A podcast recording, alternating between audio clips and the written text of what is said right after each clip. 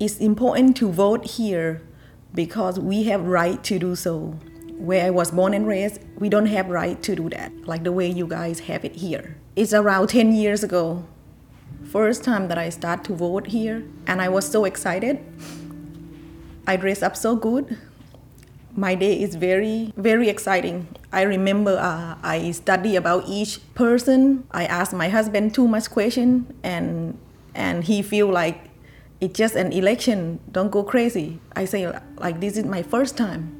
I want to make sure I, I do the best thing that what I think is the, the community and everyone here will need it. And I remember I tell my husband, make sure you go vote.